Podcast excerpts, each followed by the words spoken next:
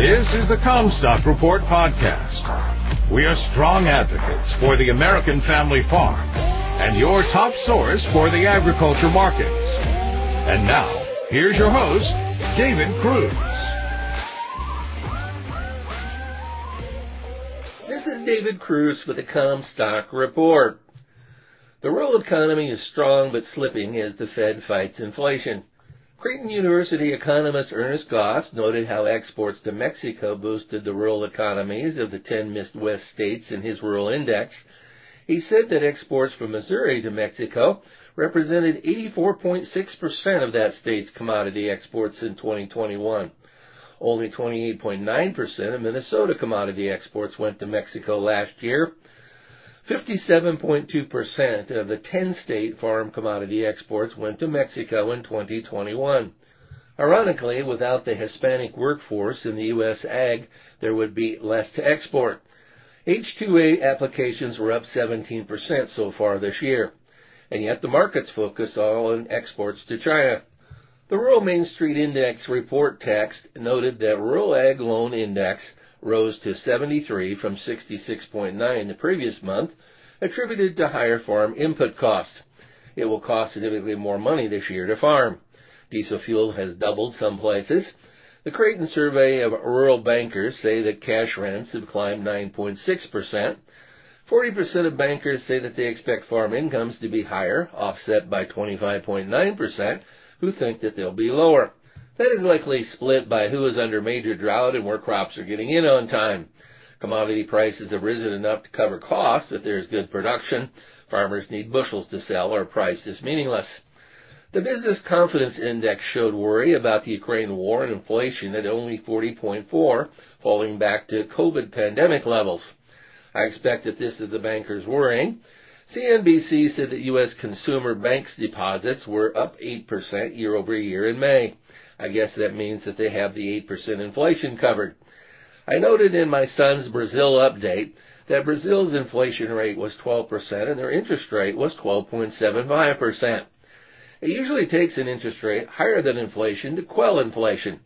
That way it pulls cash into securities instead of inflating assets. That is what it took in the 1980s to kill inflation.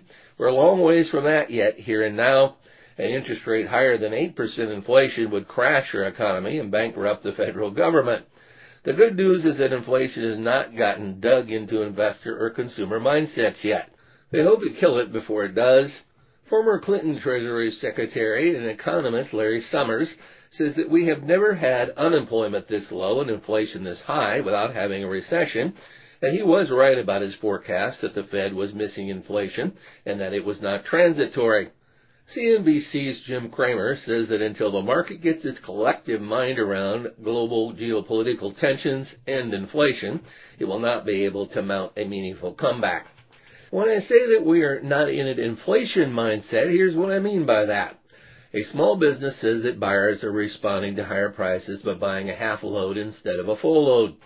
They are buying less because of high prices. That doesn't mean that they are consuming less.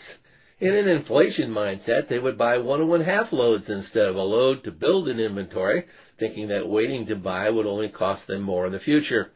This effort to avoid higher prices actually pulls demand forward, inflating prices so it's self-fulfilling. Small businesses become pessimistic over economic prospects for the next year. A Wall Street Journal survey says that 57% expect economic conditions to deteriorate. Good thing that this decline started from the top of the mountain and not halfway down. Employment is still strong, and while interest rates are off the bottom, they are not high yet by historical measurement. Many small businesses view this full employment as a negative thing, as they cannot hire new workers. Worker quality has deteriorated and wage costs have gone up with inflation. 88% of small businesses that hiring challenges have gotten worse since January. I returned some unused fence lumber and they had a young kid come out to count the slats. He looked, thought there were too many, and then marked my paper with no pretense of having counted them.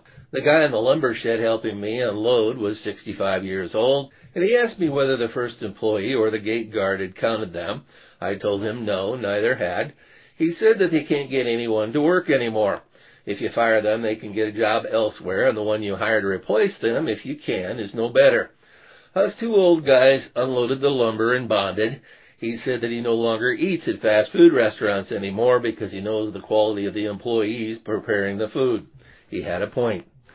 You've been listening to the Commstock Report. For more information on marketing opportunities, contact us at Commstock.com or call 712-227-1110. For a more complete version of the Commstock Report with hedging strategies and trade recommendations, subscribe on our website at Commstock.com or reach out to one of our risk management specialists about how we can help you protect your profits.